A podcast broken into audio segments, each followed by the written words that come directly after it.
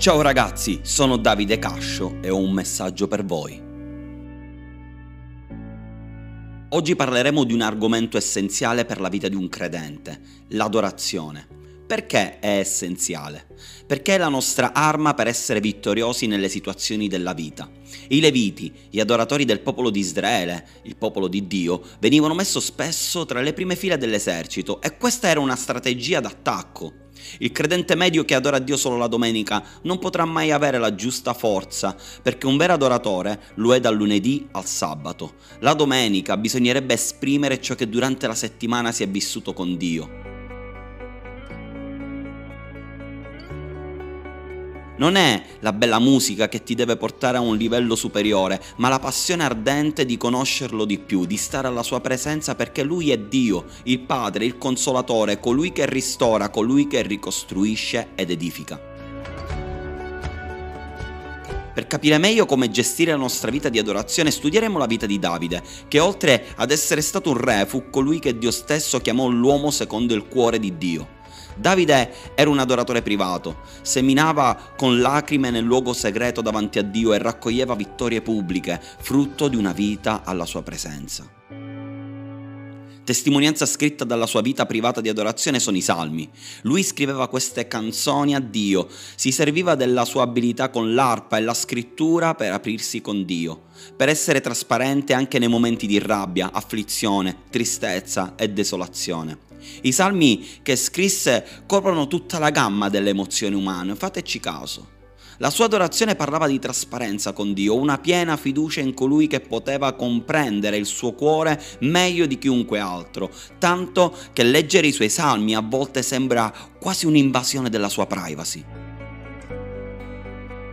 Tanto era grande la sua passione per il cuore di Dio che vediamo scritto che la sua più grande paura era vivere una vita lontano dalla sua presenza. Lo leggiamo in Salmi 51:11 che dice Non rigettarmi dalla tua presenza e non togliermi il tuo Santo Spirito.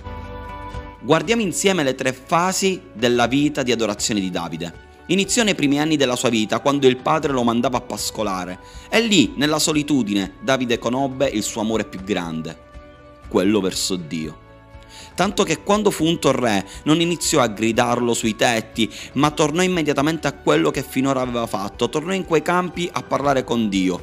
E sono sicuro che Davide tornò lì perché conosceva talmente bene il cuore di Dio da sapere che lui aveva fatto una promessa, l'avrebbe mantenuta, cioè quello di restare con Dio, cuore a cuore.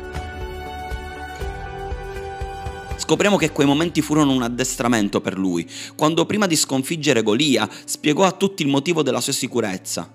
In quei campi aveva combattuto con un leone e con un orso e aveva sempre vinto, conscio del fatto che non era la sua bravura. Infatti afferma il Signore che mi liberò dalla zampa del leone e dalla zampa dell'orso mi libererà anche dalla mano di questo filisteo. Nell'adorazione Davide imparò a vincere, non vedeva nessun'altra possibilità oltre la vittoria. La seconda fase della vita di Davide è contrassegnata dal suo regno sul popolo di Israele. Commise sbagli, è vero, ma neanche una sola volta pensò di allontanarsi da Dio. Ebbe innumerabili vittorie, ma dopo ognuno di questo rendeva gloria al suo re. Davide fece solo il progetto, ma Dio gli disse che non l'avrebbe costruito. Avrebbe potuto inorgoglirsi Davide o sentirsi umiliato da ciò che ha ricevuto da parte di Dio, ma ciò che fece invece fu andare ad adorare e ringraziare Dio per tutto ciò che gli aveva concesso di fare fino a quel momento. Davide era un uomo grato per tutto ciò che Dio gli aveva fatto ottenere. E qui vediamo che il suo cuore d'adoratore non era cambiato.